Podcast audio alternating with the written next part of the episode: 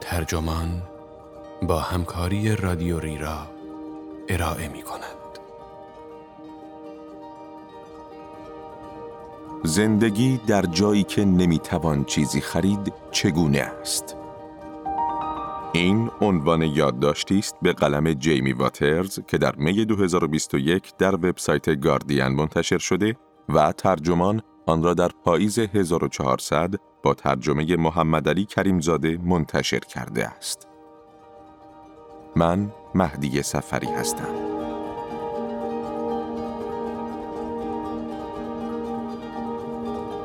جامعه ما چنان بر محور خرید کردن ساخته شده است که خیلی از وقتها اگر قصد نداشته باشید چیزی بخرید اصلا نمی توانید از خانه خارج شوید. همه جا از پارک ها و خیابان ها و دیوارها تا سایت های اینترنتی مملو و از دعوت به خرید است. اما اگر یک روز صبح بیدار شویم و ببینیم خرید کردن دیگر ممکن نیست چه می شود؟ کتاب جدید جی بی مکینون روزنامه نگار مشهور کانادایی چون این جامعه ای را تصویر می کند. جامعه ای که هم به گذشته های دور شبیه است هم به آینده های دور اما شاید برای امروزمان حرفی داشته باشد.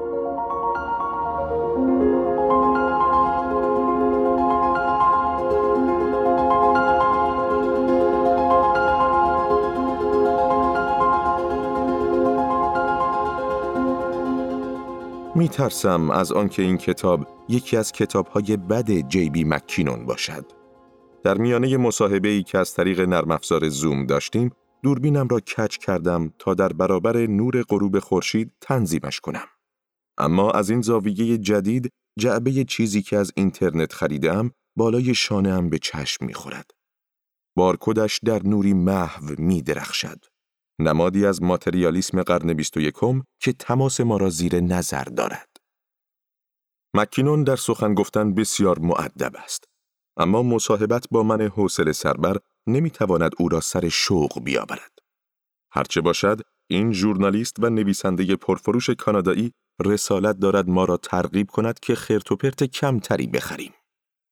کتاب جدید او روزی که جهان دست از خرید کردن برمیدارد به بررسی این می‌پردازد که اگر جهان کنونی به جامعه ای تبدیل شود که دیگر حول محور خرید کردن نچرخد چه رخ خواهد داد جامعه ای که در آن نقش اصلی ما مصرف کردن نیست و کارت های اعتباری ما رایجترین ابزاری نیستند که به کار می‌بریم آزمایش ذهنی او مانند حماسه علمی تخیلی از ریدلی اسکات یا شاید هم همچون صحنه ای از همهگیری جلو می رود. در آن روز فرضی جهان خرید کردن را متوقف می کند. انتشار کربن دی اکسید کاهش می یابد.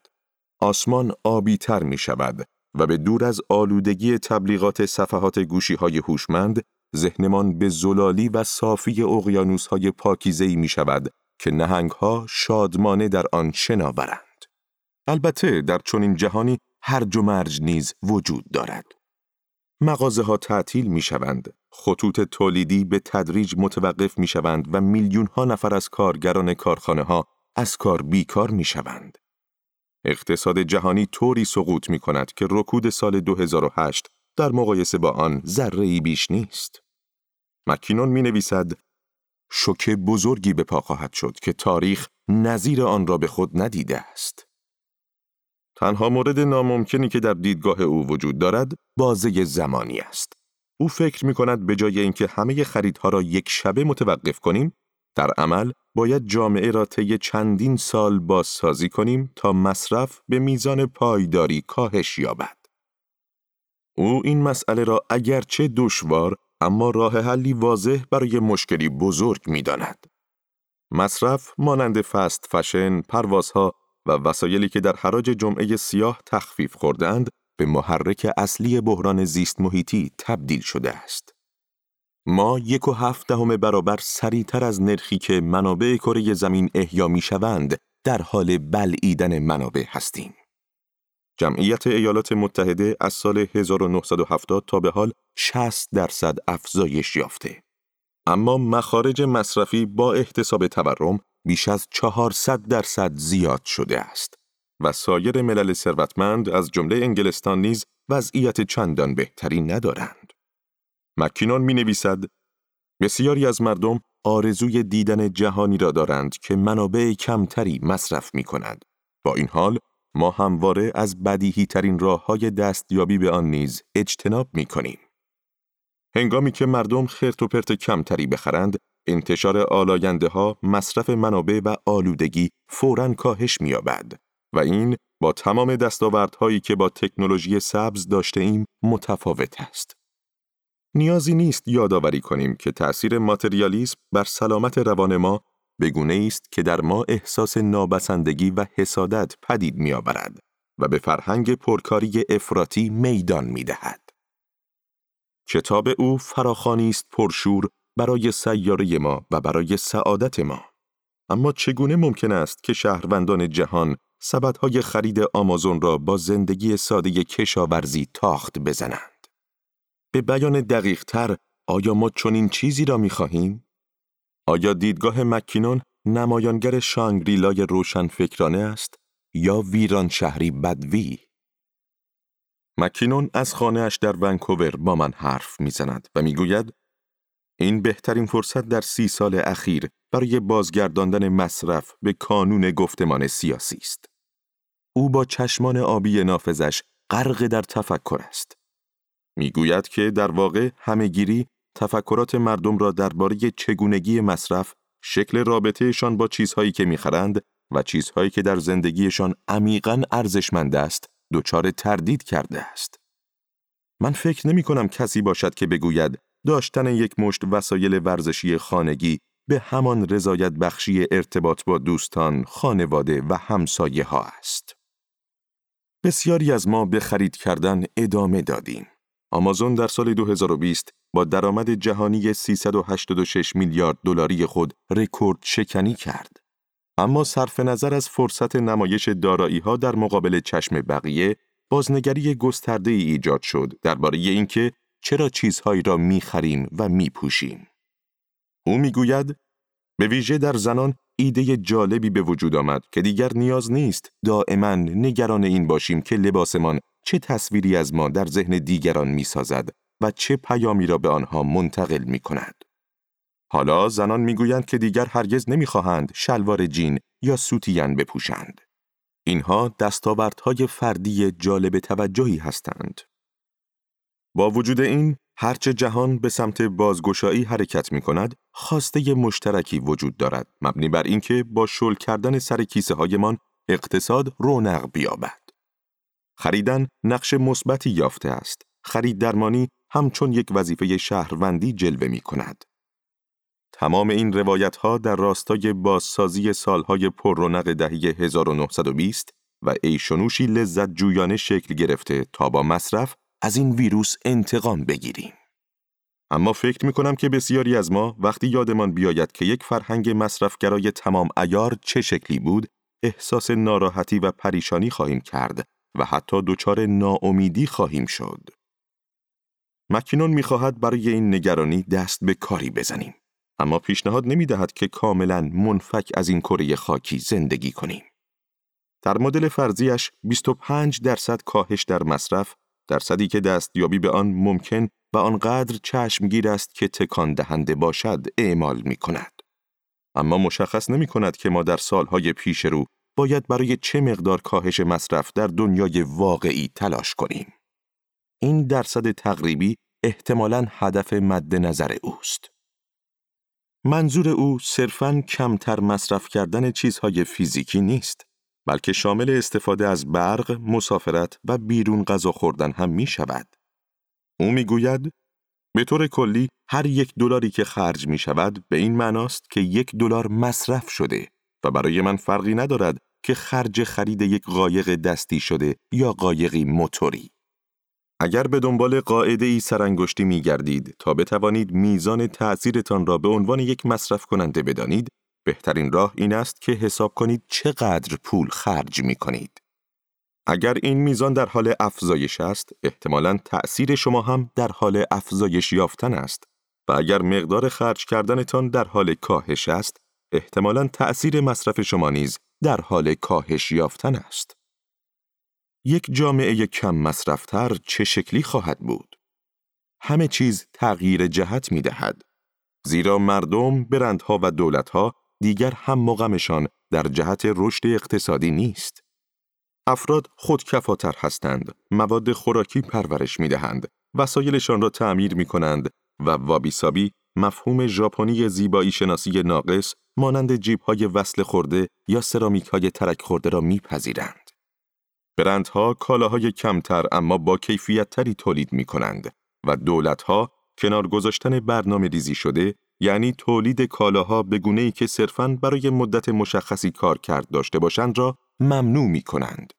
روی کالاها برچسب دوام می چسبانند و در نتیجه خرید کنندگان می توانند از طول عمر کالاها اطمینان حاصل کنند و برای تعمیرات یارانه مالیاتی ارائه می کنند و در نتیجه تعمیر وسایل از دور انداختن و خریدن نسخه جدیدتر آنها ارزانتر آب می خورد. چرا پیش از این هرگز چنین روی کردی در مقیاس وسیعی از کل جامعه به کار نرفته است؟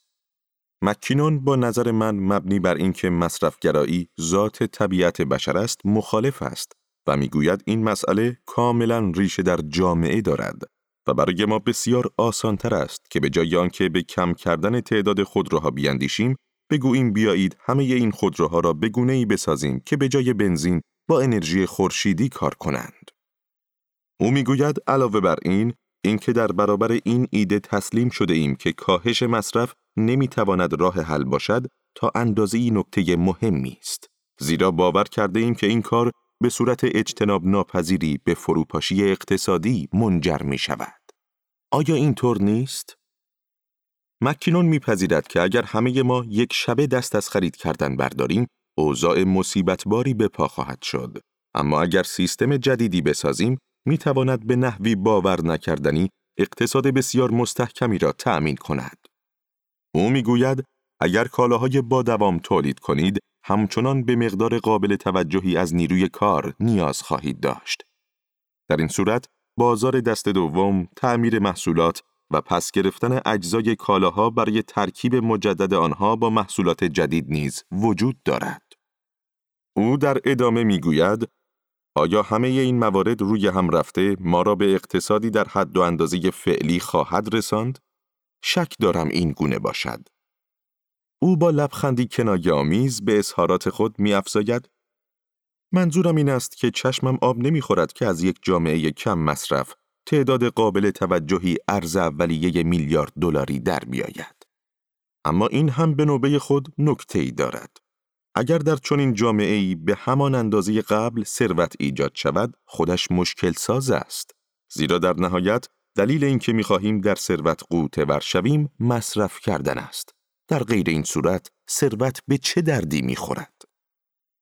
اگرچه مکینون تصور می کند که اکثر ما در این اقتصاد نقدی همچنان به کار گماشته خواهیم شد، اما در این نظم نوین جهانی ساعات کار کوتاهتر و اغلب کارها نیز رضایت بخشتر خواهند شد. زیرا در تولید کالاهای با کیفیت تر شرکت خواهیم کرد. با کم شدن فرصتهای شغلی و حجم پول، بعضی ها هم انتخابشان این خواهد بود که اصلاً کار نکنند. و دولت نیز سطحی از درآمد و یا خدمات پایه را برای همه مردم فراهم خواهد کرد.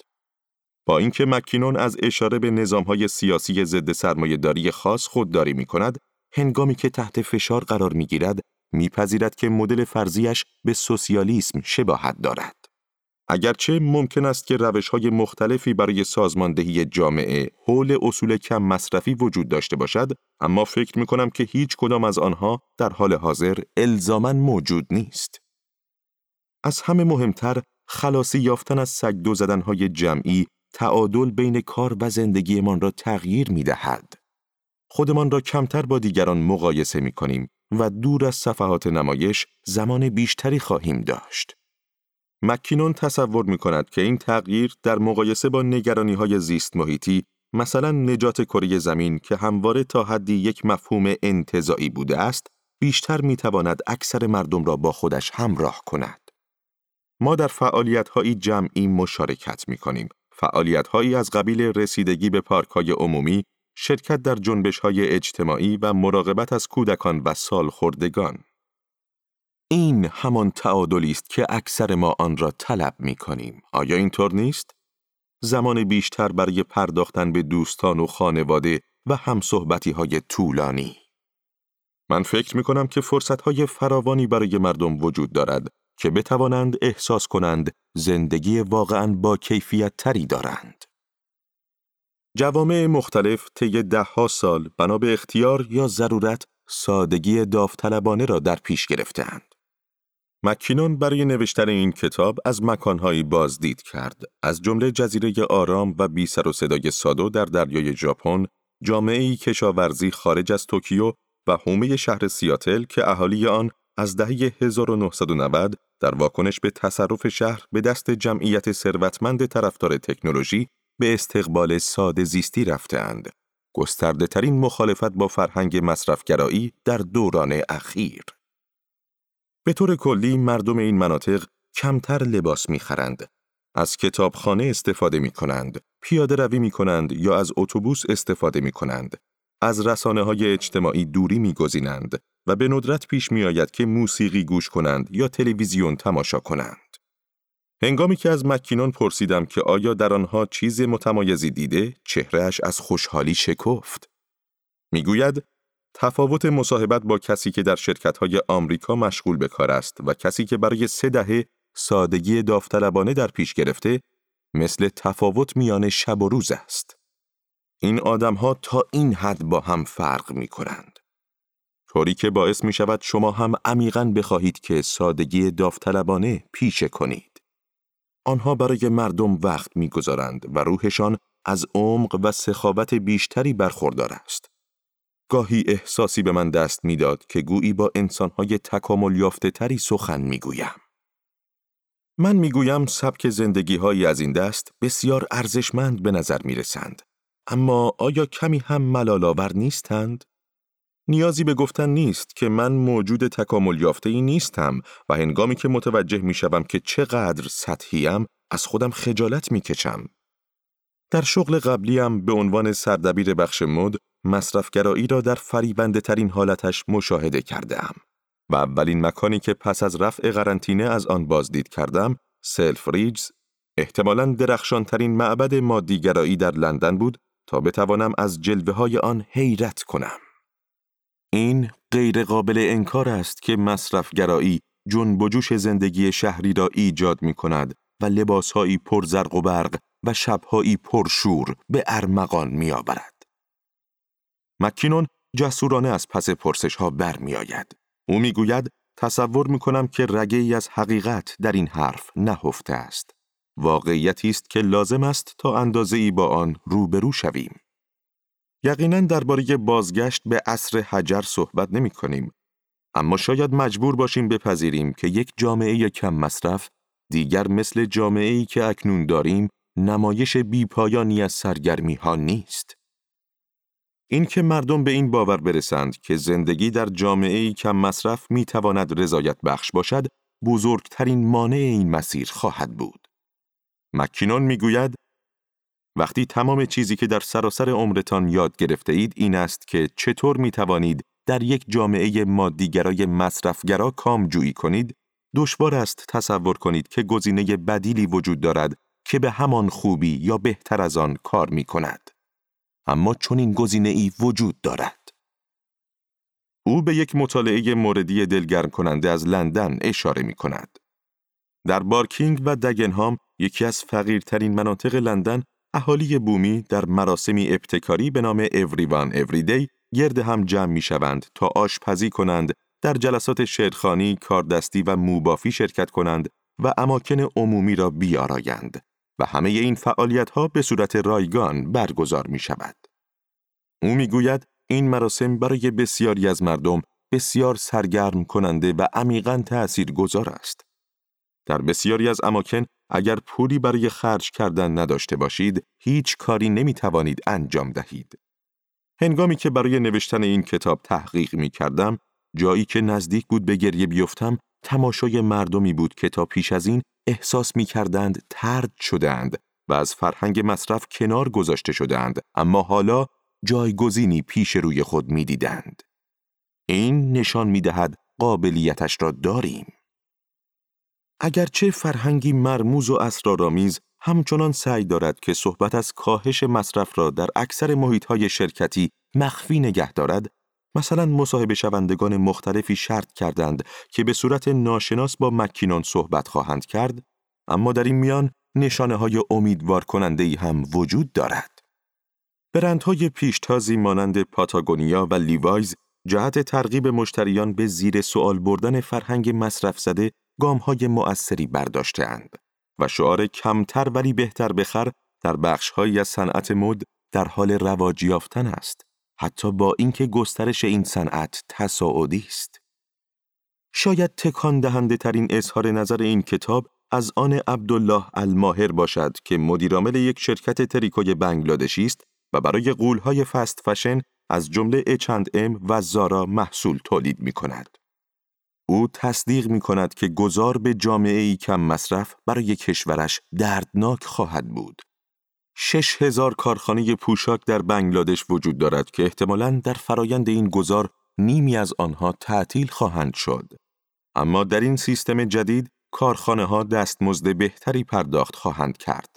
آلودگی کمتر می شود و رقابت به جای سرعت بر سر کیفیت شکل می گیرد. ماهر می گوید دیگر سگ دو زدن در کار نخواهد بود و اضافه می کند می‌دانید خیلی هم بد نخواهد شد. این اظهار نظر جالب توجه از تاجری قدرتمند است که کشورش کارخانه جهان محسوب می شود. اظهارات ماهر از آن سنخ نظراتی است که به مکینون اطمینان می بخشد.